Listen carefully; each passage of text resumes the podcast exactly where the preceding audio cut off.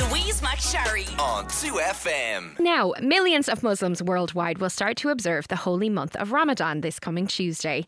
Lots of us would know about the fasting element of Ramadan, but of course there's so much more to it. So here to share with us her experience of Ramadan and to tell us about the role her charity Muslim Sisters of Eire plays is Lorraine O'Connor. Hello, Lorraine. Hello. Good morning. How are you doing? Good morning. Beautiful morning, isn't it? It is. And doesn't the weather... I'm sorry now to be talking to you about the weather, but doesn't it make such a difference?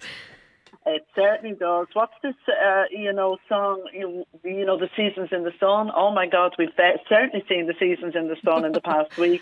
Rain and everything. That's Ireland. That is Ireland. Oh, but it's beautiful. So let's start at the very beginning, because as I said, lots of non-Muslim people would be vaguely aware of Ramadan as something that happens. We would be aware that there's kind of a fasting element to it, but obviously there's a lot more to it. So can you tell us a little bit more about it and what it means to you? Okay, the month of Ramadan is a really, really holy month. It's a spiritual month. It's where Muslims will connect, with the Creator. They'd spend a lot of time reading the Quran. They'd spend a lot of time abstaining from the normal things that we would do, watching the telly, maybe listening to the radio, going out shopping, all of that, and try and self-reflect within that month.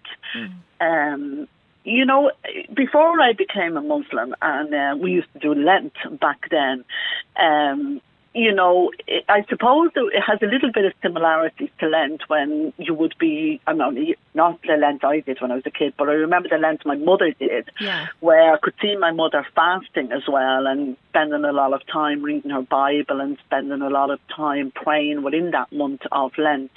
So I suppose coming from a non-Muslim perspective, kind of connected that way, might help a little bit of understanding. But it is a very holy month for Muslims right throughout the world. And so what does that mean for most people's day-to-day, aside from, as you said, I suppose you're making... Would you consider them sacrifices when you're not doing things like watching the TV or whatever? Well...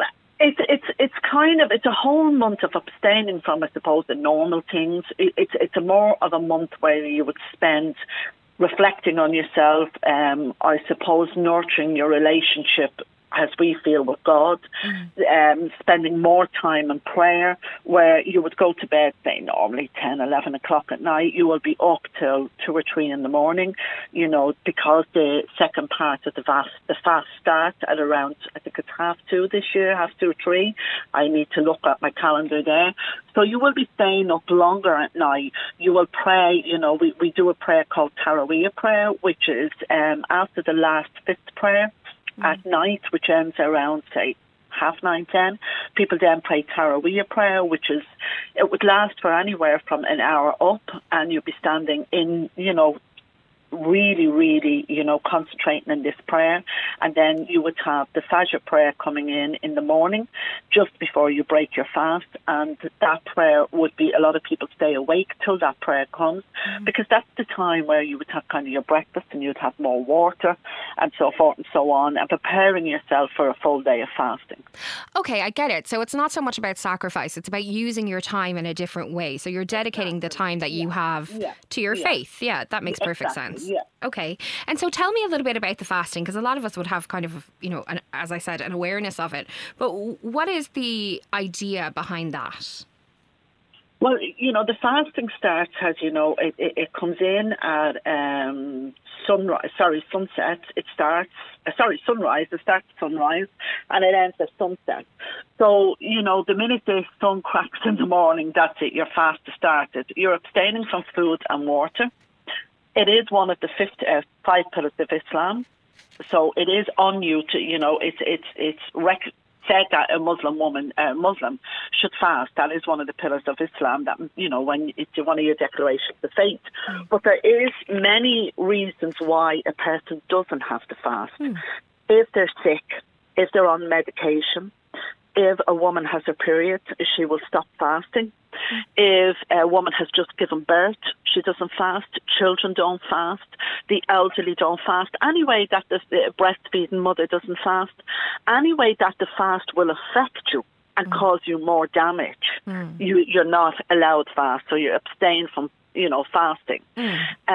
So when people think, oh, the holy month of Ramadan, and Muslims are made, choose to fast, they think that this fast is even on children, it's on elderly, it's on sick. No, there's so many rulings in the particular fast itself that stops you from fasting, that you don't need to fast, especially if you cause any damage or any harm to your body. And many people fast through the month of Ramadan, and it can have a big effect on them, and they are told to stop. You know, but again, it's choice. It boils back down to choice. But as I suppose with mothers, they, you know, Ramadan, the hustle and bustle of Ramadan is absolutely beautiful in a Muslim's house. So the preparing of the feast, to the iftar, which is like a feast. We all, mothers go beyond and out during Ramadan when they break the fast in the evening.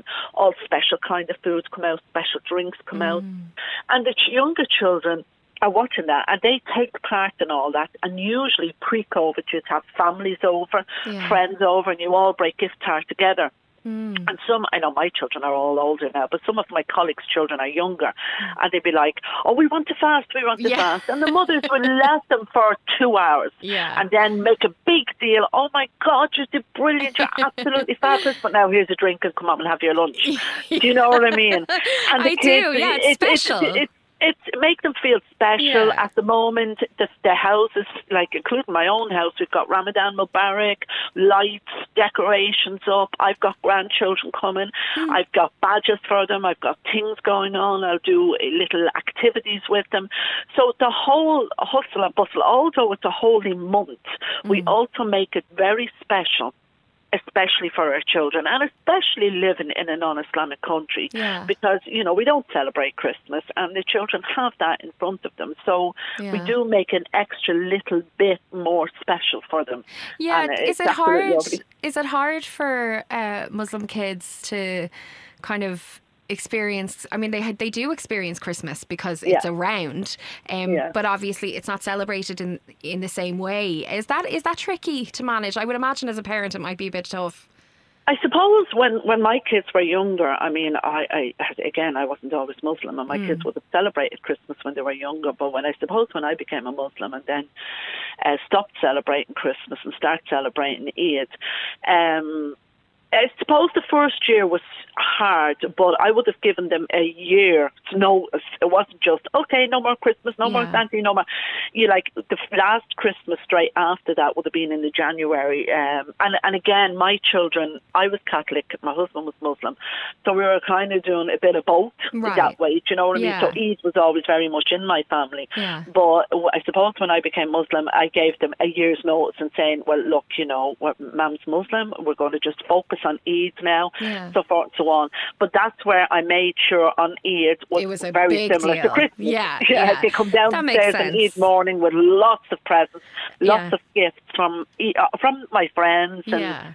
You know, so that it's beautiful in that way as well. I mean, that makes total sense. And then they have their special time where maybe the kids in their class can be a bit jealous of them. This is it. So tell me, you are the founder of Muslim Sisters of Eire, and I have seen your work on the internet, and you know you are feeding people. It looks like you're flat out feeding people. Oh, just exhausted. It was last night. Yeah, and. So tell us just we don't have a lot of time, so just quickly kind of about that work. And then also, you know, I gather that you have to feed Muslim men who are living in hostels as well this month. We do. So, you know, we've got a lot of different projects going on. Okay, but I suppose one of the kind of real visual project is the work that we do down on Friday night outside the GPO. And we're going into our 6th year there. Yeah. So we're a long time there. And what we would have been feeding every week due to our data, what we buy, what comes in, what goes out, and the graphs that one of our colleagues does, keeps an eye on everything. Pre-COVID, we would have fed about 250 people a week. Yeah. Now we're up to last night was 560, I think the count was last night. And we're totally cleaned out. Cleaned out. Now, that's just 560 hot meals. That's not taken into account the crisps, the fruit, the yogurt, the breads, the cakes, you know, all the sandwiches that are made, everything. We've got 5 6-foot tables, so there you go, 5 multiplied by 6. That's the length that's there. The need has gone really up poverty. Yeah. There is a new poverty, and it's called COVID poverty. Yeah. People have lost their jobs. People can't cope, especially when children were out of school with the social welfare children. One woman said to me down there about 2 weeks ago, my kids are like Pac-Man. They're just eating me out house and home. I can't keep food on the table. I'm on social welfare. And I get that. Because how many of us out there have all put on weight during this lockdown? Because all we're doing is eating. Yeah. You know what I mean? Mm. So the COVID poverty is huge. It's really bad down there, and we've doubled. I drive by on my way after I collect my lads from childcare in the evening. I drive by somewhere that provides meals, and I have noticed a lot more children in the queue with their parents, and it would break your heart. Oh, it breaks. There's your child in the back of the car going home safely. Exactly. What mother wants to queue up with her children for basic food? None. Yeah, it really is heartbreaking, and the little children down there. That's why we always try every week to have special treats. And there's one woman on that table that does not give them chocolate or little sweet treats out to adults. They're only for the children. Oh. And just to brighten that little time down there, that when they know they're coming down, we're going to get treats tonight. That kind of thing. Yeah. But it's heartbreaking.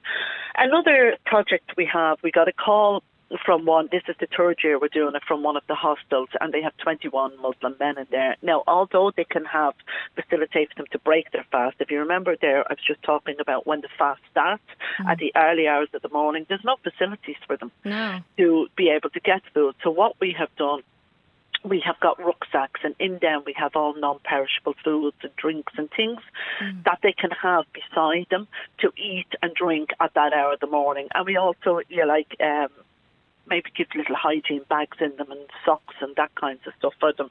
So every week, them bags are refilled right during Ramadan for them, just to let them have a sense of belonging and a sense of not feeling so isolated. Yeah. So they'll be going out this week, and also Monday morning, I have a van load. I did a call out for Easter eggs, and usually we get thousands. But this year, I don't know what happened. It was like the toilet roll scenario there. Yeah, I heard there was a real shortage. Oh, my God. Well, we were lucky enough. We've a good couple of hundred, so we'll deliver them on Monday morning to the children in the direct provision centres who didn't actually get any this time. Yeah. Can I ask you, just before I let you go, there's been a lot of talk about the hijab over the last couple of weeks because of what's happening in France, where they're moving to ban the hijab in public schools and spaces for girls under the age of 18, and I don't need you to go into all of that, but I just would love to know what wearing the hijab means to you. Well, I suppose when you boil down to choice, what a choice that any woman in the world chooses to wear should be respected. Yeah. When I put on my hijab, it's part of my identity. It's part of me as a Muslim woman, and it's a choice that I make between me and my Creator. And it's a very personal choice. Yeah. And I don't think in 2021 any government or any male-dominant government should be dictating what a woman should and shouldn't wear. It's absolutely horrific. I can't get my head around this. Yeah. That there's a table of nails there putting in this amendment bill that a child under 18 shouldn't be allowed to wear hijab. Yet in France, the consensual age for a child to have sexual intercourse, a young lady, is 15 years of age. Yeah.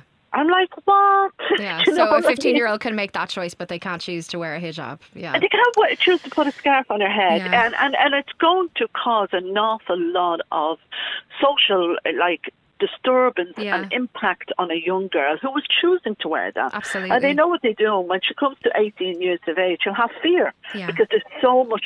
The police will have the authority to harass and arrest any Muslims that are wearing the hijab. Yeah. What young girl is going to put that on her head now? She's not going to feel secure. It's horrific. Yeah. Gosh, well, I really appreciate you sharing your views on that. Lorraine, if people want to support Muslim Sisters of Eire, how can they do so? Well, if you go onto the website, which is www.msofeire.com, MOE.ie. If you go onto our Facebook, Muslim Sisters of Eire, if you go onto the Twitter, MOSD_Dublin.